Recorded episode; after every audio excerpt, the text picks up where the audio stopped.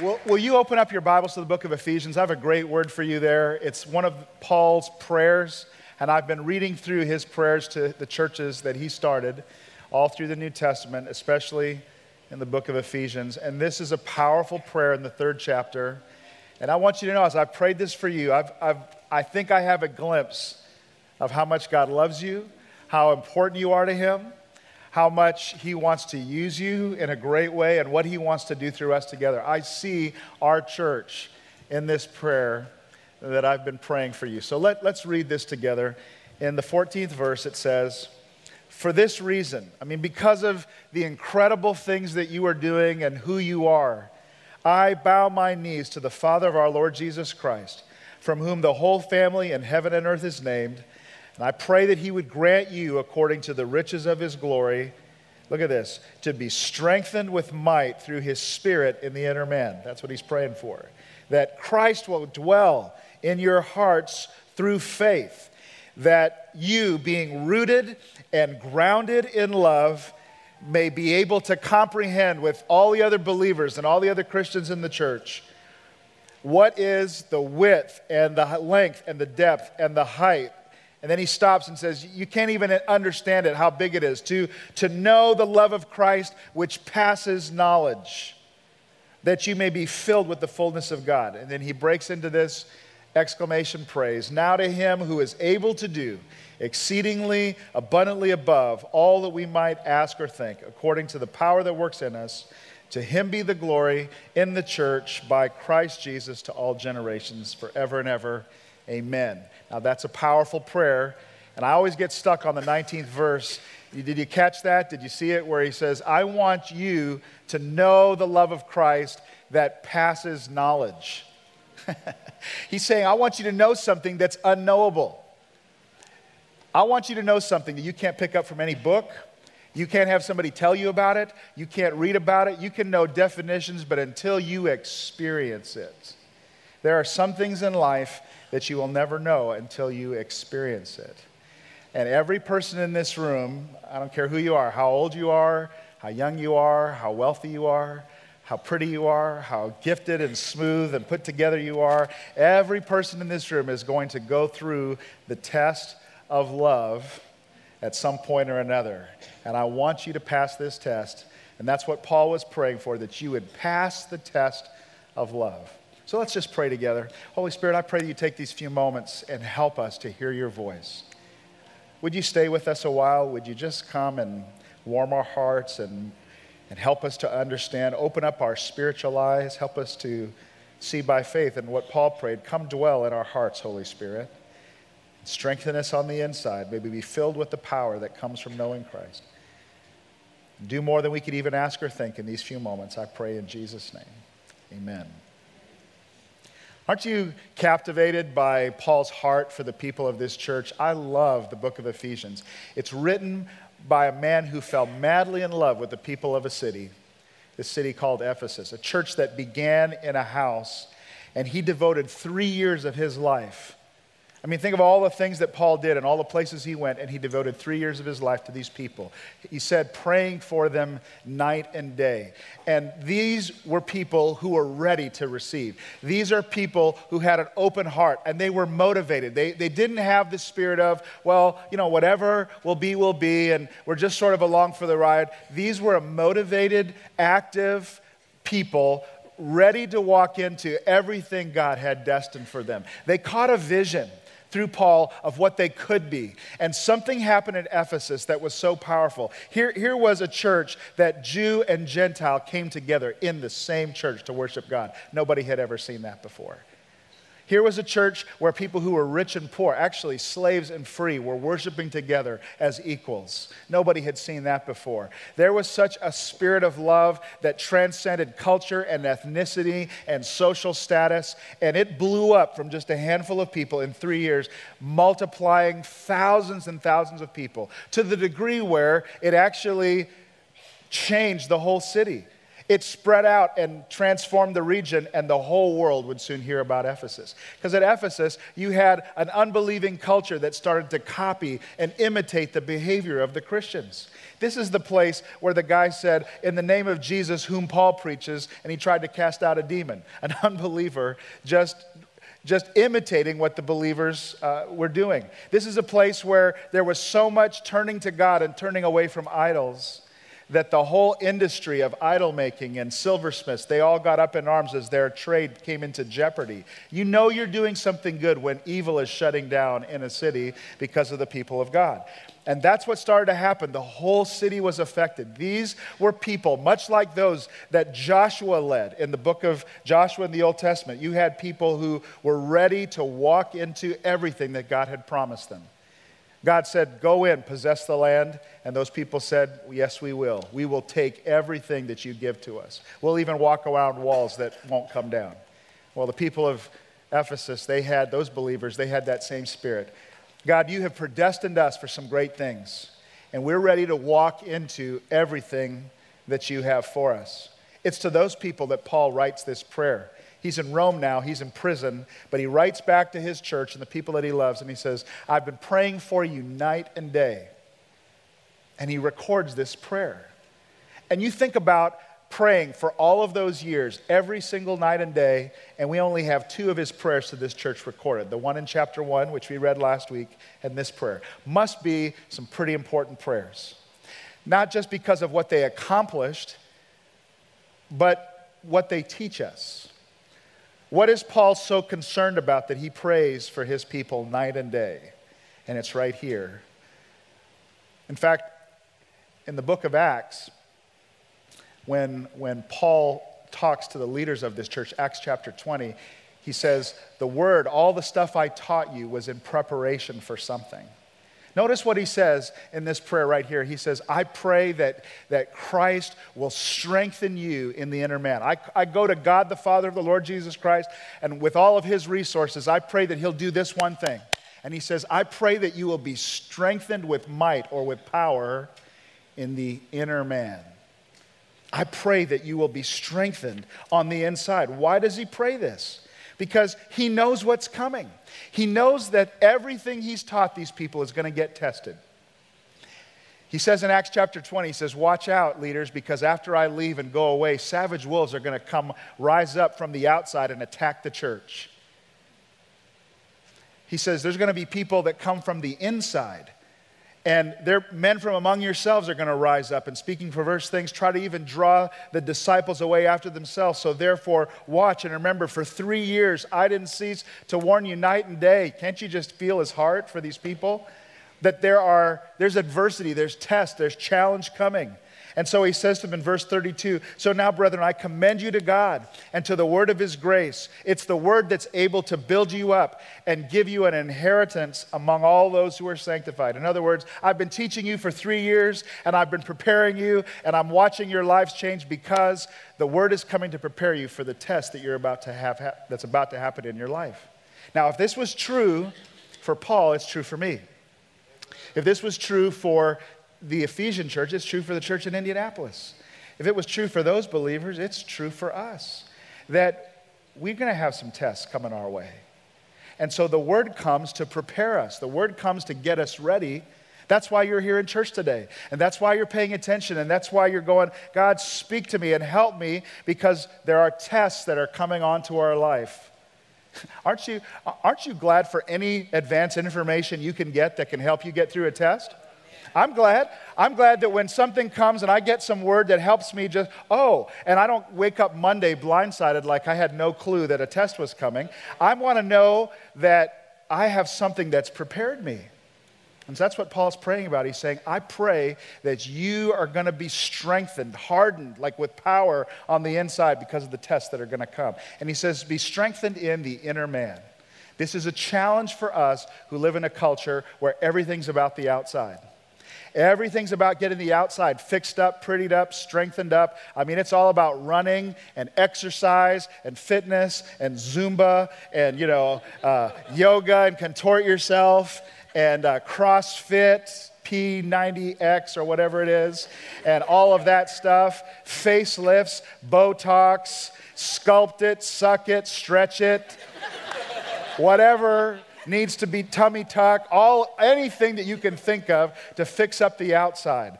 Then all the toys and all the things that you need to surround yourself with to make life comfortable on the outside. I'm telling you, every message you're hearing tells you you need to build up and perfect the outside and comfort yourself on the outside. But how many of you know that when the tests of life come, there are some, when, when, when life brings you to your knees, mascara and muscles don't help. It has nothing to do with the outside. It's the storms of life hit you in, on the inside. That's what keeps you lying awake at night, frustrated, torn up on the inside, worried, fearful, anxious. When, when the storms of life and pain hits you, it doesn't hit you on the outside, it comes and hits you inside. And Paul's saying, There are tests that are coming into your life, and I want you to be prepared for them, and I want you to be strengthened, and I want you to be ready so that you'll, you'll overcome because they're coming. And we wouldn't choose those tests. And yet, every one of us can think of a moment where something hit us on the inside and it knocked us to our knees and you've got an entire world that's pulling you down all the time, trying to pull you to the lowest version of yourself. You've got that message coming, hitting you on the inside. You're not good enough. You're not smart enough. You're not tall enough, pretty enough, uh, handsome enough. You don't have what it takes. You don't have the skills, too old. Everything that the messages come from the outside, Paul's saying, I want you to be strengthened on the inside because there's this subtle attack that's coming at you all the time. And on top of that, what's really subtle, you you focusing on that, listening to that message, rehearsing that message I'm not enough, you don't belong, you're not good enough. It's a subtle form of self focus and self centeredness that's destroying your soul. So he's saying, you're going to have to be, power, be powerful in the inner man. He writes, I pray this over and over, night and day, that he'll strengthen you on the inside. And that's why you're here today. That's why you got up. That's why you came, because you know that to make it through life, I need to be strengthened on the inside. That's why you're part of a small group. That's why you share your lives with other Christians and you serve one another in love and you minister to each other and you just show up because there are days when I have no faith, but if I see the fingerprint of God in your life, it's going to inspire me that I don't have to give up. I can keep on going on that, that Christ comes in those, into those moments and he starts to dwell in my life. That he's not just on the page, he's not just in a book, he's not just in my Bible or in church on Sunday, but I'm being strengthened on the inside and Christ is starting to live inside of me. I can do all things through Christ who strengthens me. So I need him on the inside. He's saying, I'm praying for you. Because people are, the, the savage wolves of life are trying to pull you down. And there's people even on the inside that would try to pull you down. But I want you to have be strong on the inside, have Christ come and dwell in your hearts and lives. And, I, and, and he's ultimately praying for this. Here's what I really want I want you to be rooted and grounded in love. Notice he says that rooted and grounded, not rooted or grounded. It's not the same thing. Rooted and grounded in love. Rooted an, uh, an agricultural term, that, that, that, it, that it's a growing term, something that grows on the inside of me. I pray that everything that grows up inside of you and starts to produce fruit in your life, it's got to have love at the root. I pray that you'll be rooted in love. I pray that you'll be grounded in love. Grounding is an architectural term, it has to do with foundations. It has to do with, with something that you dig into the ground and build up because whatever's going to be laid on top of that foundation, whatever's going to be built, has to have a great foundation. The deeper and the stronger the foundation, the higher the building can go.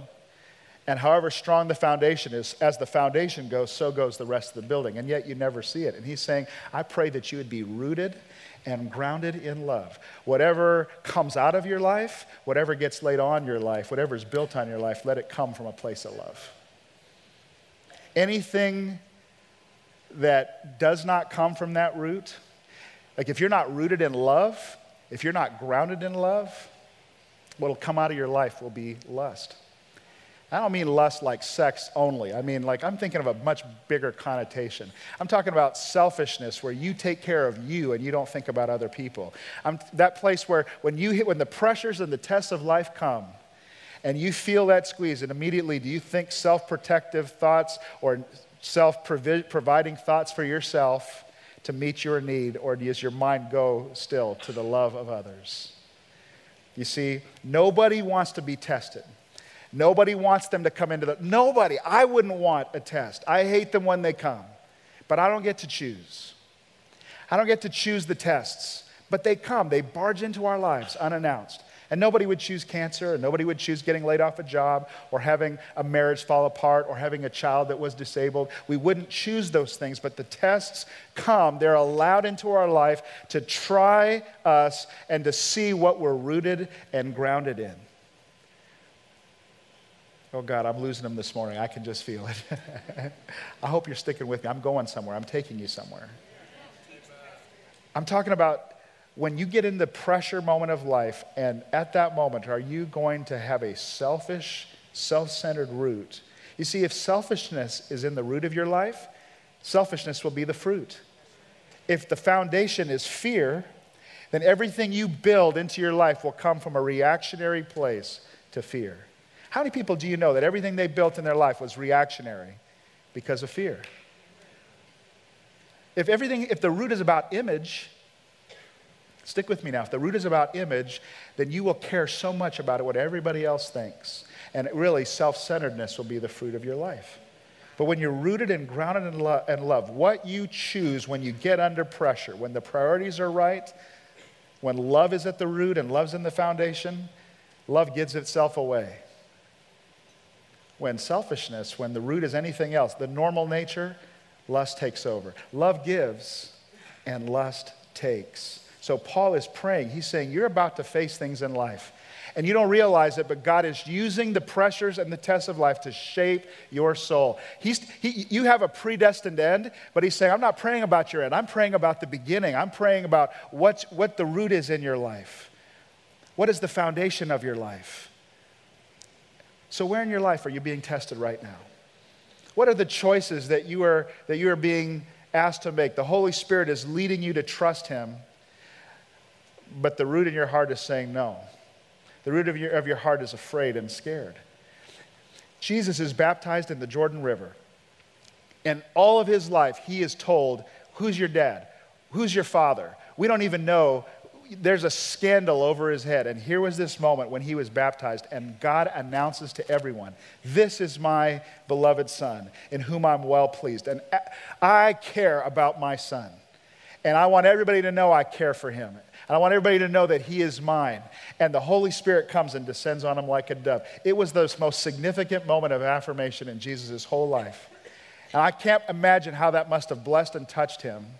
And you would have thought from that moment on, things just took off on a meteoric rise. And, but it says, it, it says that immediately the Holy Spirit then led him into the wilderness to be tested. You are going to face the test of love just as Jesus did. Because all the temptations that came his way, every one of them had to do with love. Think about how they all started. If you're the Son of God, like if, if you think God cares about you, you just heard that.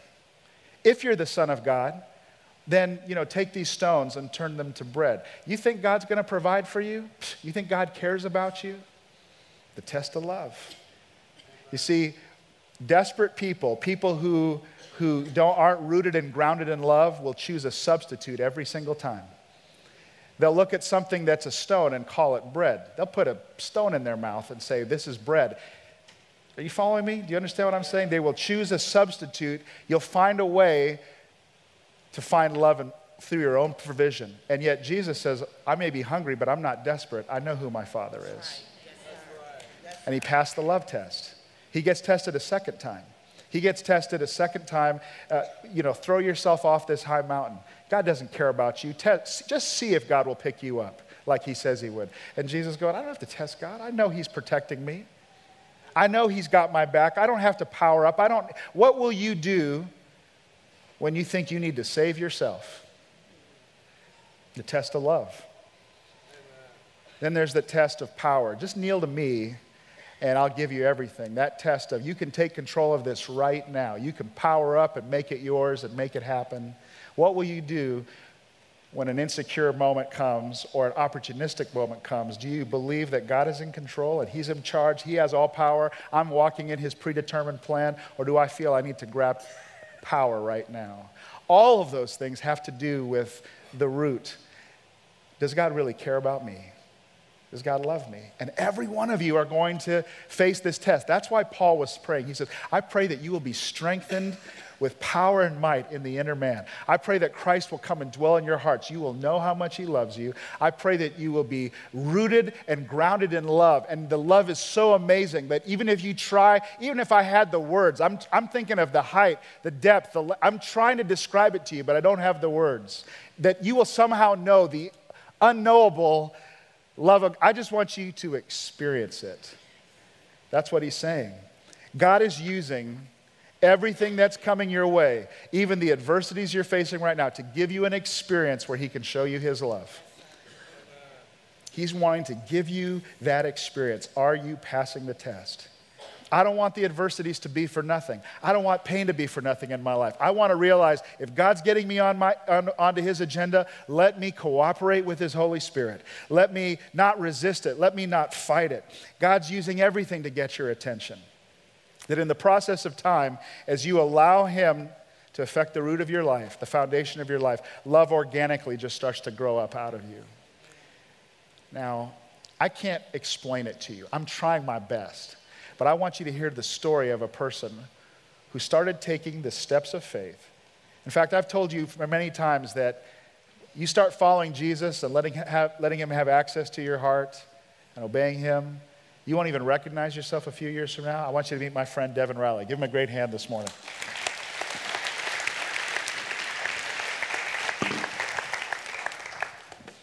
Yeah, 11 o'clock. Made it to the big show. All right. Woo. Hey, everybody. My name is Devin Riley, and uh, I'm really grateful to share the stage today with Darryn. Grateful for the opportunity to uh, share my story with you today. You know, I grew up in the church. And I was baptized as a believer when I was 13 years old, but my faith never really matured. So I guess I should tell you that I grew up stubborn, fearful, and really wanted control because it was all about me. Well, from the outside, everything looked really perfect, especially in 2005 when my wife and I had a growing, healthy family. I'd taken a job as a strength and conditioning specialist at the best personal training company in the state. I loved my job, I still do my client list reads like a who's who of Indianapolis, and my schedule was filling up fast. Know, I was on the rise. We just moved into a, a great house in a fantastic Fishers neighborhood. Yep, I had arrived. And so had the anxieties because I was surrounded by all of this stuff. I had all of these adult things and no way to navigate through them. I had no anchor. I was adrift in adulthood. My spiritual awakening really began eight years, four months, and 14 days ago, give or take, because the house that I moved into turned out to be one house away from Pastor Darryn. So he invited me to church, me and my family, and I'd like to tell you that I took him up on that offer, but I didn't. My schedule was so busy that the thought of adding one more thing to the schedule was just too intimidating. Darryn, he, he never stopped judging me. You know, he didn't judge me. He never stopped loving me. He was my friend. He kept being my friend, and I kept making excuses. I kept making excuses that was drowning out what God was trying to tell me. In 2010, we moved to a new house in Noblesville, and it soon became months since we had gone to church. My wife Valerie and I, we drifted apart. The more I tried to communicate with her and fix it, the more I tried to control it, the more we drifted away from each other. I hated it. And that is when God decided to show up in a big way. It was a Saturday. I remember it well because my little girl, who was six at the time, came up to me and said, Daddy, it's Saturday. Tomorrow's Sunday. Can we please go to church? She remembered what a great time she'd had here at Heartland. God had my attention. I'd been asleep, and suddenly I snapped awake. God used the voice of my little girl to pierce my heart in a way that I couldn't ignore anymore. I was awake to two things one, how much I love my wife and children, and two, how much more must my Father in heaven love me? So that Sunday, we went back to church. And we, stood, we started coming. And we've been here ever since. And I'd like to tell you that uh, immediately after we started coming, you know, we started serving, got into a small group, started tithing. And that's not true either.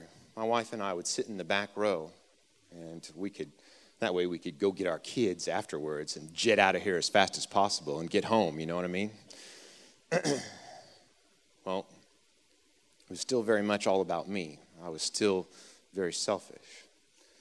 Well, then one day, I go to pick up my middle daughter, Tegan, from her kindergarten class, and Angie Miles is standing there at the door.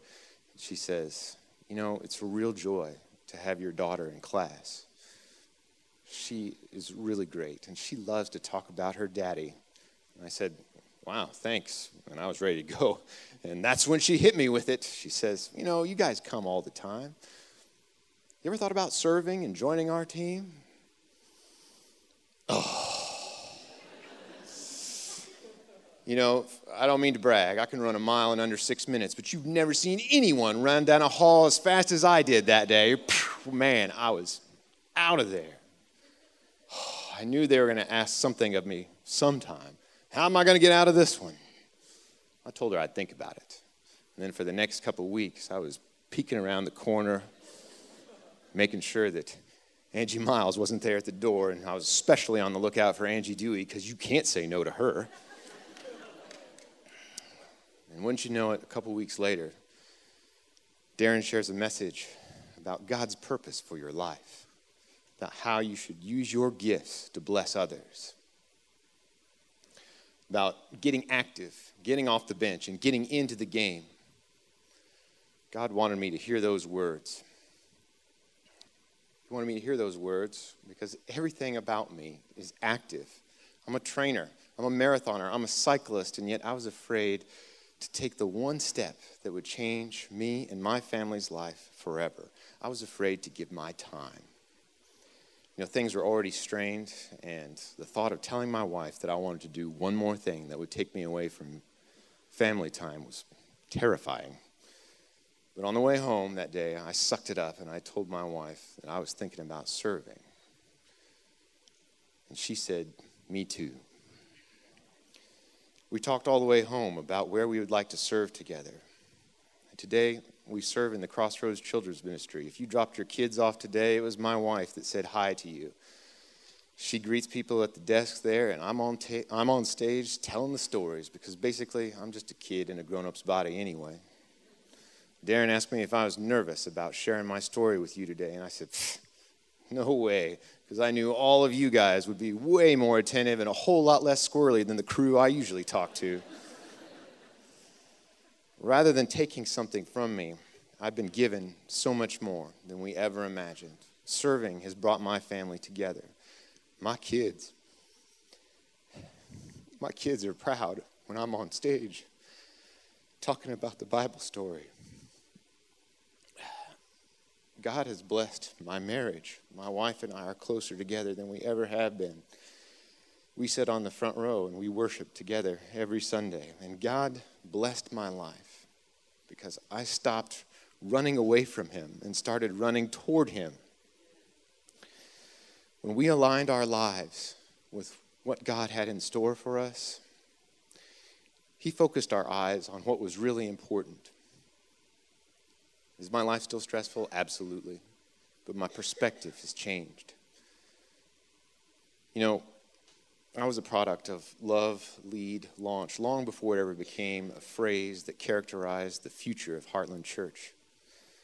You know, next week, my family and I, we're filling out our cards because we want to be part of this amazing vision.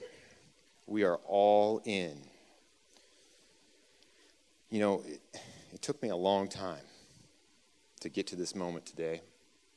I wish it didn't take eight years and change for me to get to this moment, for me to get out of my own way. But that's why I'm here today, so you can launch in less time. I'm here because I want to encourage you to say yes to whatever it is that God has in store for you. I want you to say yes, whether it's getting baptized today or getting into a 101 class so you can become part of this amazing church family, or maybe it's starting to serve and sharing your gifts with others. Maybe it's tithing or sacrificial giving so you can further the kingdom of God. You can't outgive God, and you will not regret it. Give your pain a purpose. Let go of your fears and take one step.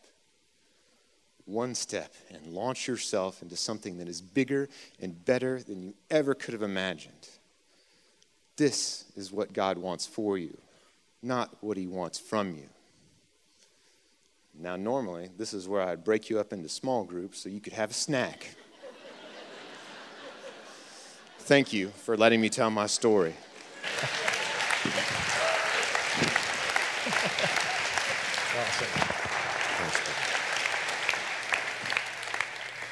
Now you see why Paul talks about the test and then he breaks into this praise and he says, You know, God is able to do exceedingly abundantly.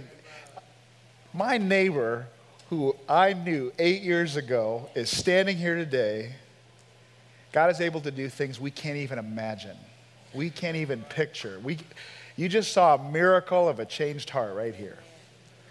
God's able to do what we cannot even imagine. Paul breaks out. He says, I pray that you can somehow experience it. I want you to be strengthened on the inside because there's stuff going on that God is using to shape your heart. If you'll cooperate with His Holy Spirit, if you'll move with what He's trying to get you to do, if you'll just take that next step, whatever it is, by faith, Christ will come and dwell in your heart, and He's going to do something in you that you can't even begin to imagine because you cannot intellectualize his love.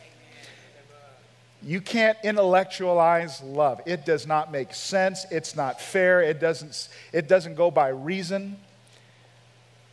But God will show up in the middle of the storm, in the test, and He will show you His love and blow your mind. It was when my son Nick was real small, he was a little toddler.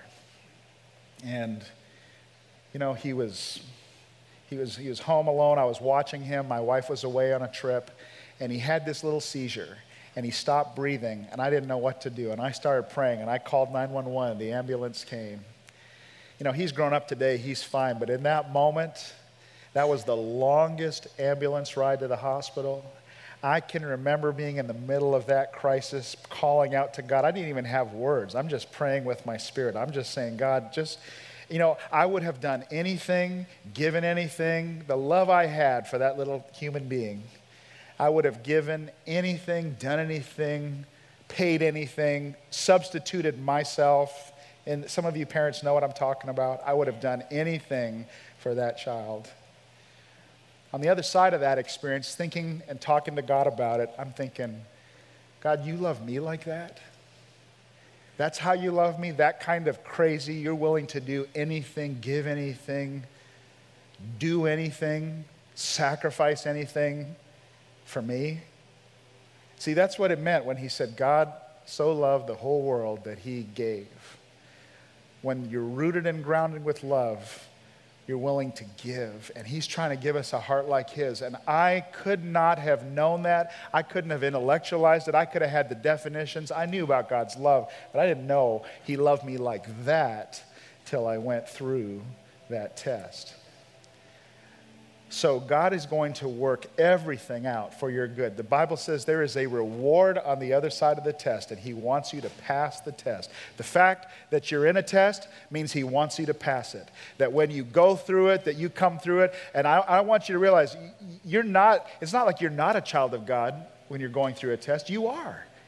You're real. It's a real test, Jesus was tested, so we're going to be tested. That's actually a confirmation that you're a child of God, that you're going through that, that He's working something in you. And when you come through on the other side, you're going to have faith that's tried like gold. And He's going to do something exceedingly abundantly. That means I run out of words. I don't have the words. I can't even describe it. It's beyond my vocabulary, beyond, beyond what I could even ask or think. So, this is my prayer for you today. Let me pray it for you one more time. I want you to catch a glimpse of how God loves you. I bow my knees before the Father of our Lord Jesus Christ, from whom the whole family in heaven and earth is named, that he would grant you, according to the riches of his glory, to be strengthened with might through his Spirit in your inner man. I pray that Christ will dwell in your hearts through faith, that you will be rooted and grounded in love, that you will be able to somehow, I can't describe it, but comprehend with all the other Christians what is the width and depth and height and length, to know the love of Christ that passes knowledge, that you will be filled with the fullness of God. Now to him who is able to do exceedingly abundantly above all that we ask or think and see, you're going to get tested in that this week. You're going to be tested right here that God can do something bigger than you can ask. We're about to sacrifice ourselves and say, God, there's a, there is a world and there's a mission and there's a, there's, there are people to love beyond ourselves. You're in that test right now. And you're going to have the opportunity right now to put this to the test this week and say, God, I believe that through me, you're able to do something beyond what I can even ask or imagine. You step out in faith and trust Him. Let Christ dwell in your hearts, and He will do exceedingly abundantly above all that we ask or think, according to His power that works in us. To Him be the glory in the church by Christ Jesus. For all generations, forever and ever. Amen. Amen. You received this this morning? All right. Will you stand with me? I want to lead you in a prayer. I want to lead you in a prayer commitment. God wants to use you. He's talking to you today. I don't know what your storm is. I don't know what choices you're facing.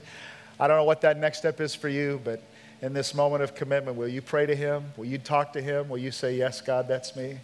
Maybe some of you, you need to give your life to Christ today. Your next step is to get into the water and say, The old me's dead. I'm going to follow Him. Close a chapter on the past, start fresh today. Whatever your next step is, say yes to Him now. Holy Spirit, I pray you'd come and Touch every heart. Minister to every person here as we sing to you. Do a work in people's lives today. Draw people. I pray that even now, we won't even have to be told. You, we know what it is you're asking us to do, and we would say yes to you. So, touch the one that wants to be forgiven this morning. They need to have a clean start, they need to turn their back on the past and start to follow you. Pray for the one who's afraid who's fearful. Somebody's walked out. Lord, I pray that you'd give them the calmness and the peace to stand there and trust you and watch you work. They don't need to save themselves, you'll save them. Give them peace today. I pray that they won't have to take control. I pray that they'll realize that they're in the center of your hand when they submit to you and humble themselves before you, that you will work all things together for their good. We give ourselves to you today. In Jesus' name.